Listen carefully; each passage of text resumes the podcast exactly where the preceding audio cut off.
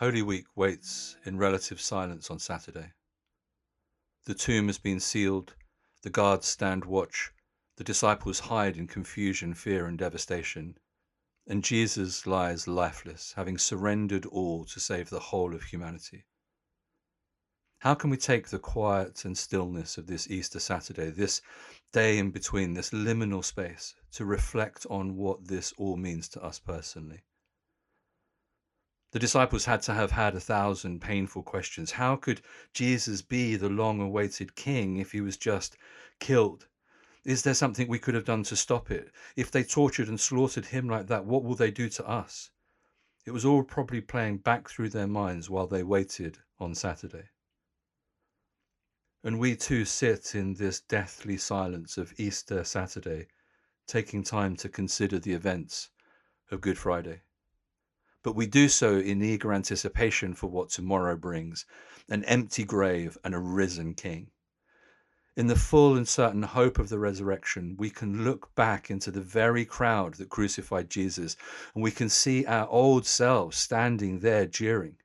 But then we can look forward because of the hope of Easter Sunday, rejoicing in the transformation that's taken place in us because of his sacrifice.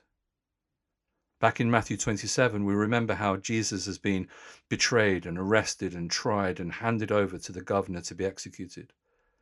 Matthew writes this in chapter twenty-seven, verse fifteen.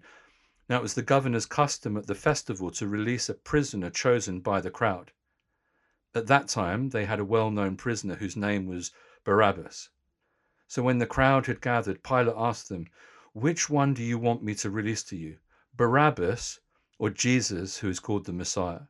For he knew it was out of self-interest that they had handed Jesus over to him. Pilate has the power to release one criminal from being sentenced to death.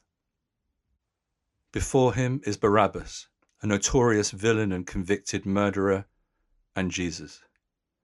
Now, the chief priests and the elders persuaded the crowd to ask for Barabbas instead of Jesus. The governor again said to them, "Which of these two do you want me to release for you?" And they said, "Barabbas." Pilate said to them, "Then what shall I do with Jesus, the one who is called the Christ?" And they all said, "Crucify him." And he said, "Why? What crime has he committed?" But they shouted all the more, "Crucify him."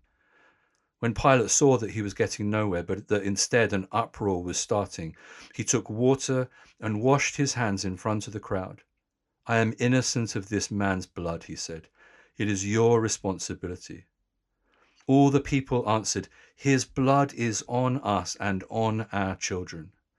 Then he released Barabbas to them, but he had Jesus flogged and handed him over to be crucified. Pilate knew that what they were demanding was wrong. He knew that Jesus was innocent. He wanted no part or role in his execution.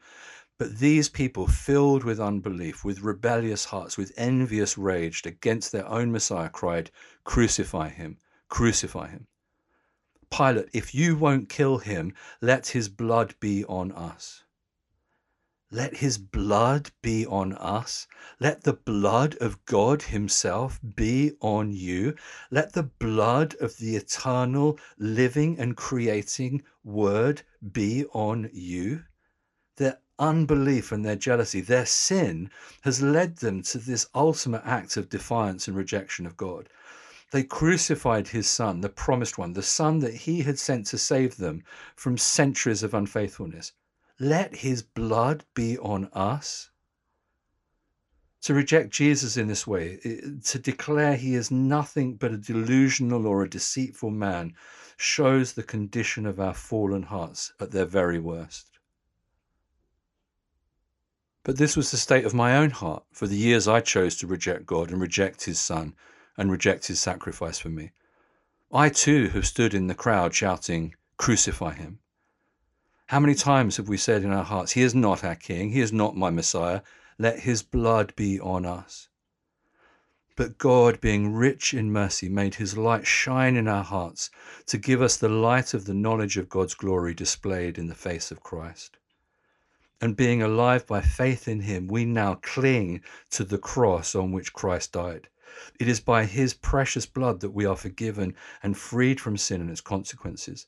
And so now we say, with an entirely different meaning, let his blood be on us, not defiantly as the crowds that crucified him, but desperately with gratitude and hope and adoration as those who depend wholly on his sacrifice.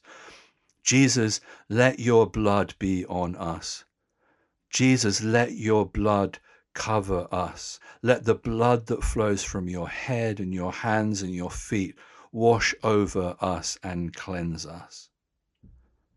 This Easter Saturday, we proclaim Jesus' death, and we rejoice in his death, because it is by his death, it is by his wounds, it is by his blood that we are healed.